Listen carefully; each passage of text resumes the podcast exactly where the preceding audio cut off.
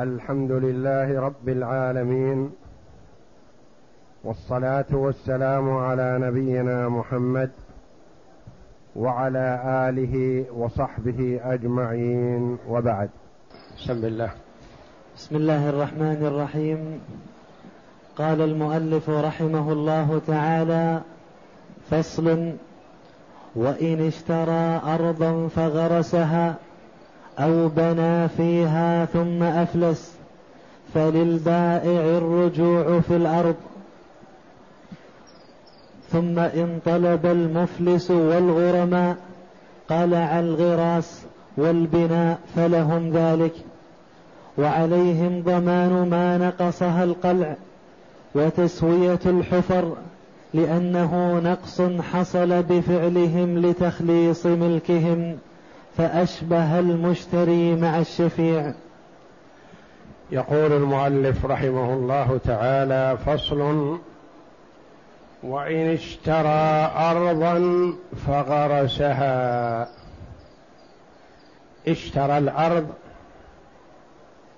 قبل إفلاسه ثم غرسها ثم تبين إفلاسه وحكم الحاكم بفلسه. وقلنا بناء على الحديث الصحيح من وجد متاعه أو عين متاعه عند إنسان قد أفلس فهو أحق بها. وهنا وجد الأرض بحالها إلا أنه غرسها. إذا فهو أحق بها. ثم الغراس هذا إن شاءوا قلعوه. يأخذه المفلس والغرماء. فإن قلعوه فعليهم تسوية الأرض. لأنهم هم الذين أفسدوها لاستخلاص نصيبهم وما يخصهم فيقلعون الغراس وتسلم الأرض لصاحبها المالك لها أصلا الذي باعها على المفلس. يقول وعليهم التسوية تسوية الحفر. أشبه المشتري مع الشفيع.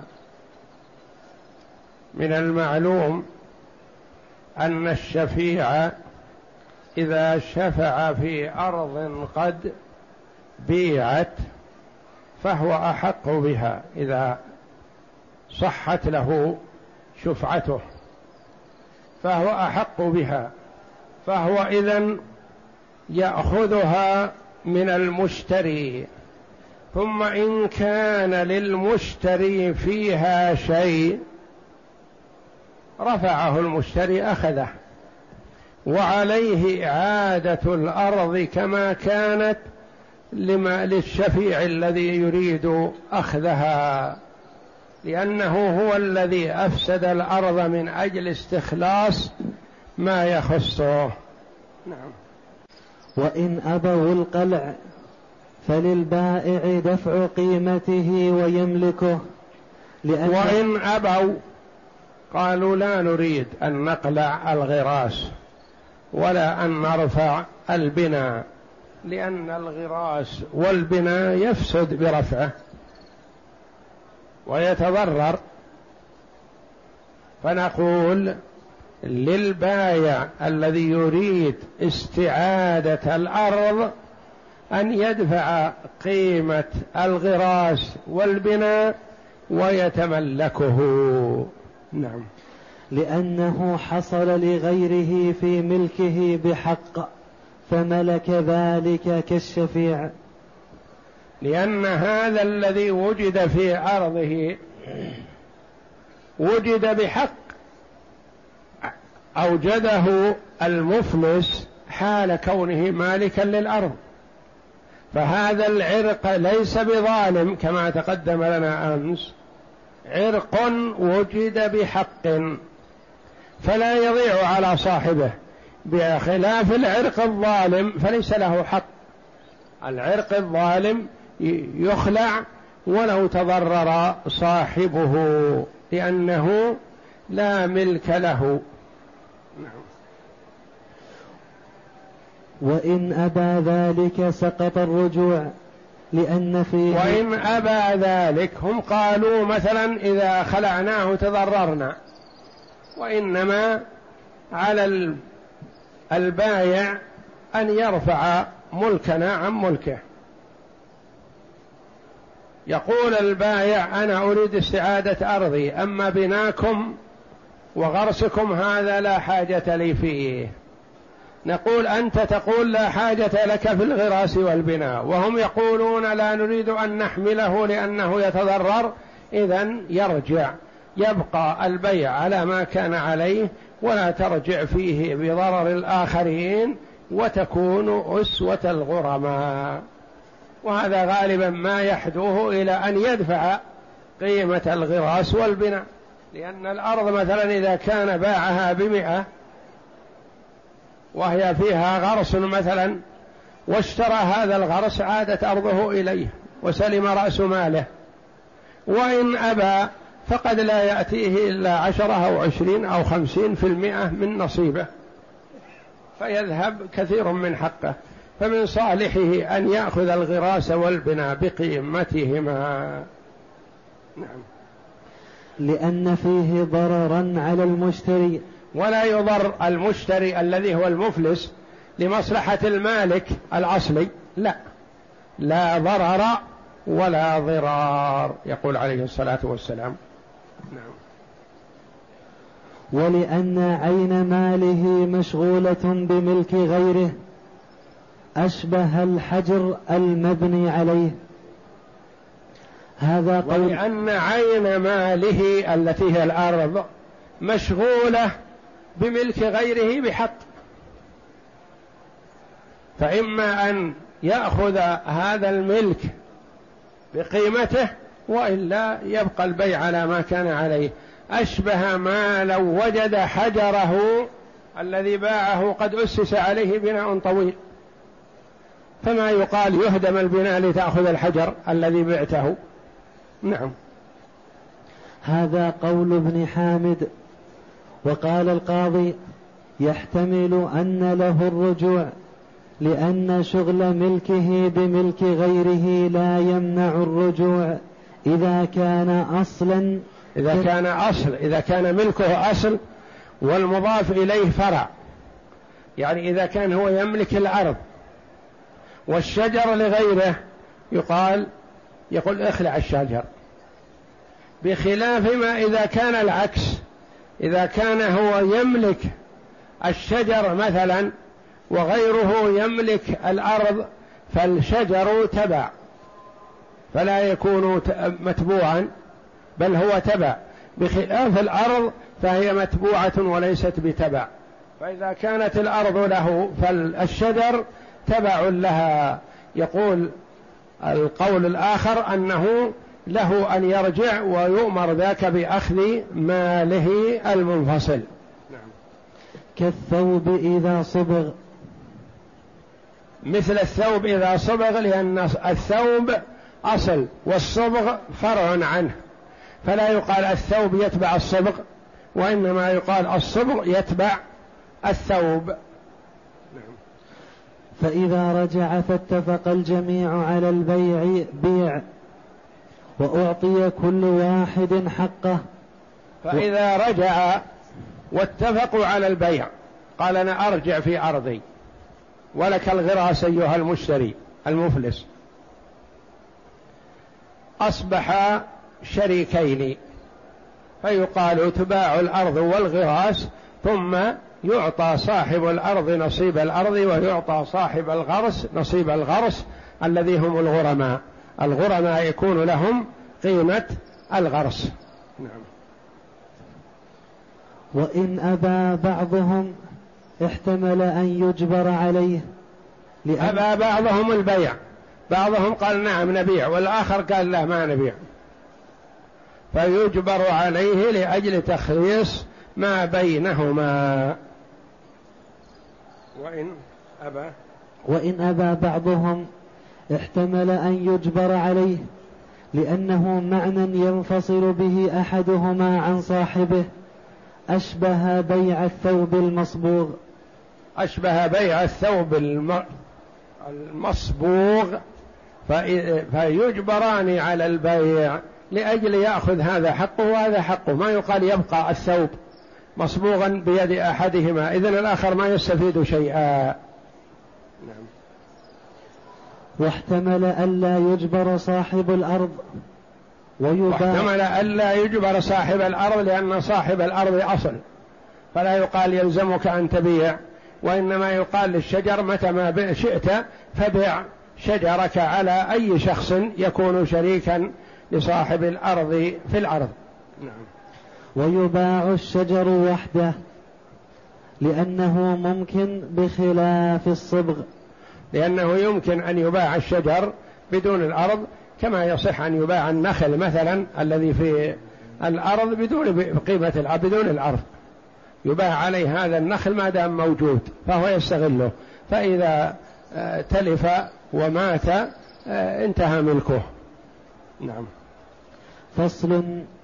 وإن اشترى غراسا فغرسه ثم أفلس فلم يزد فللبائع الرجوع فيه ويقلعه ويضمن النقص فإن أبى قلعه فبذل المفلس والغرماء قيمته ليملكوه فلهم ذلك كالتي قبلها.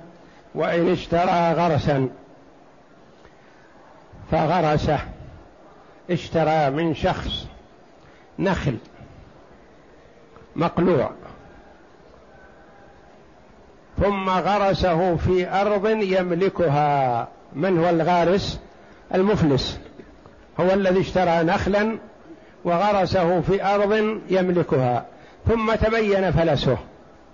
ثم جاء صاحب النخل. قال هذه نخلي. أنا بعت عليه مئة نخلة.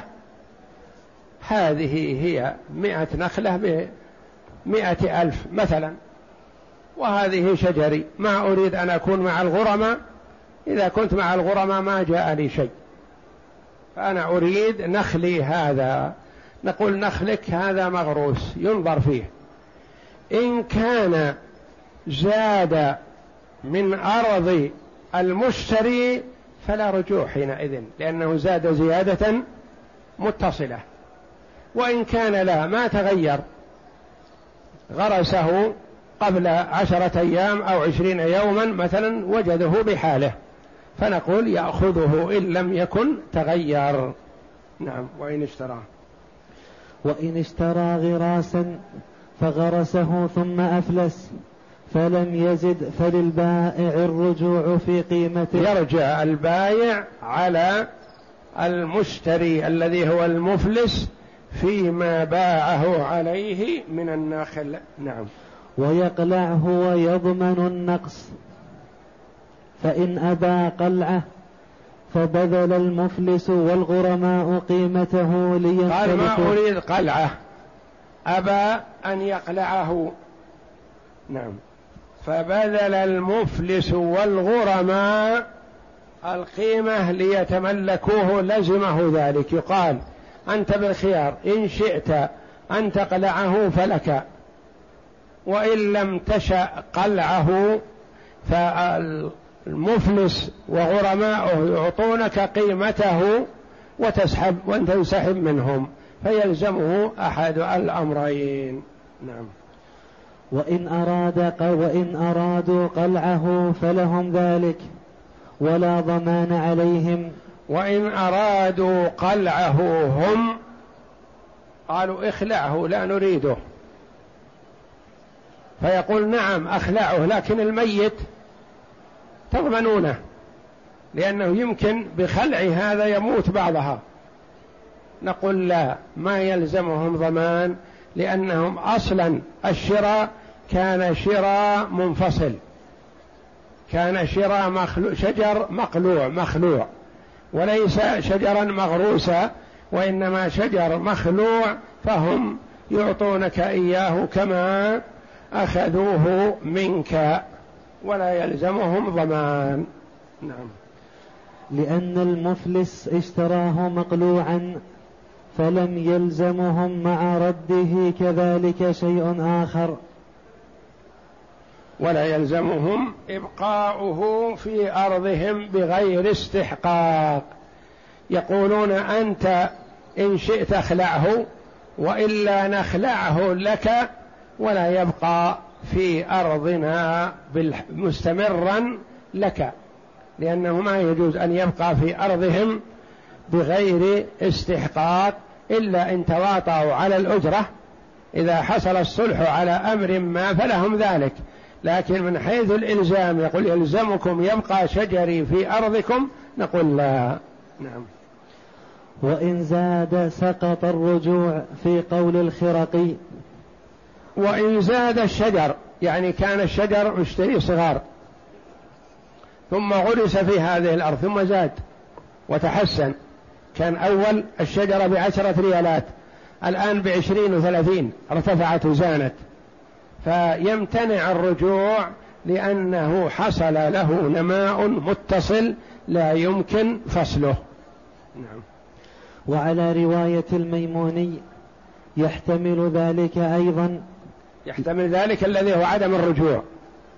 فقول الخراقي أنه لا رجوع. والميموني رحمه الله يقول يحتمل ألا رجوع له لأن في زيادة متصلة. نعم.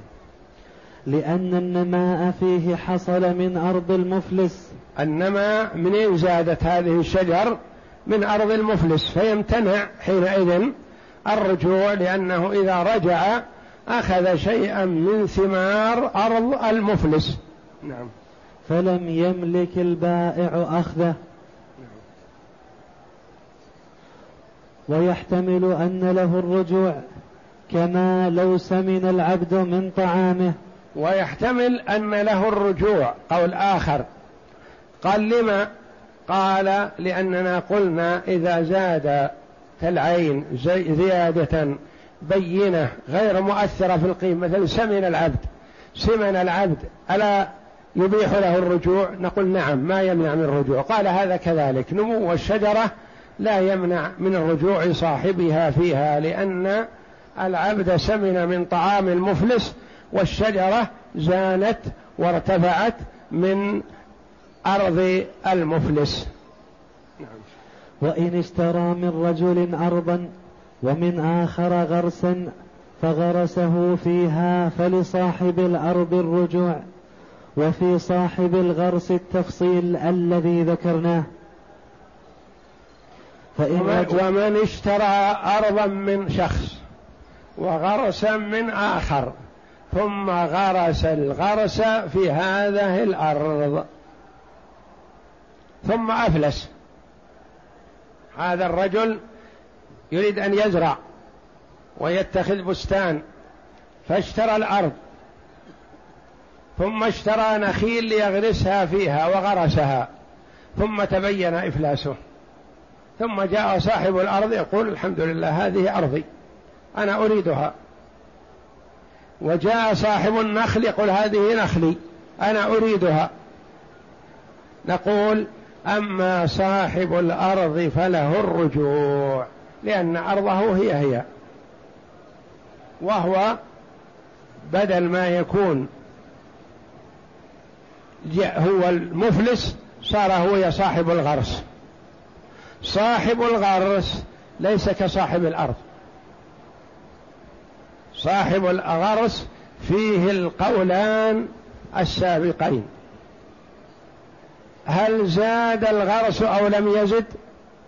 إن زاد زيادة بينه فلا رجوع إن كان لم يزد فله الرجوع. أعد ومن اشتراه؟ وإن اشترى من رجل أرضا ومن آخر غرسا فغرسه فيها فلصاحب الأرض الرجوع. لأن أرضه بحالها. نعم. وفي صاحب الغرس التفصيل الذي ذكرناه. التفصيل في الزيادة من عدمها النمو. إذا كان فيها نمو زائد فلا رجوع وإذا لم يكن فيها نمو زائد وإنما هي بحالها فله الرجوع. نعم. فإن رجعا معا فالحكم فيهما كما لو كان الغرس في أرض المفلس. فإن رجعا معا اتفق الثلاثة. البائع الأول رجع في الأرض. البائع الثاني رجع في الغرس والمفلس وافق على هذا. أصبح صاحب الأرض مع صاحب الغرس كصاحب الأرض الأول مع المفلس. إن رضي بائع الأرض بشراء النخل من الآخر اشتراها. إن اتفقا على بيعهما معا ويقتسمان القيمة على حسب ملكيهما صح هذا.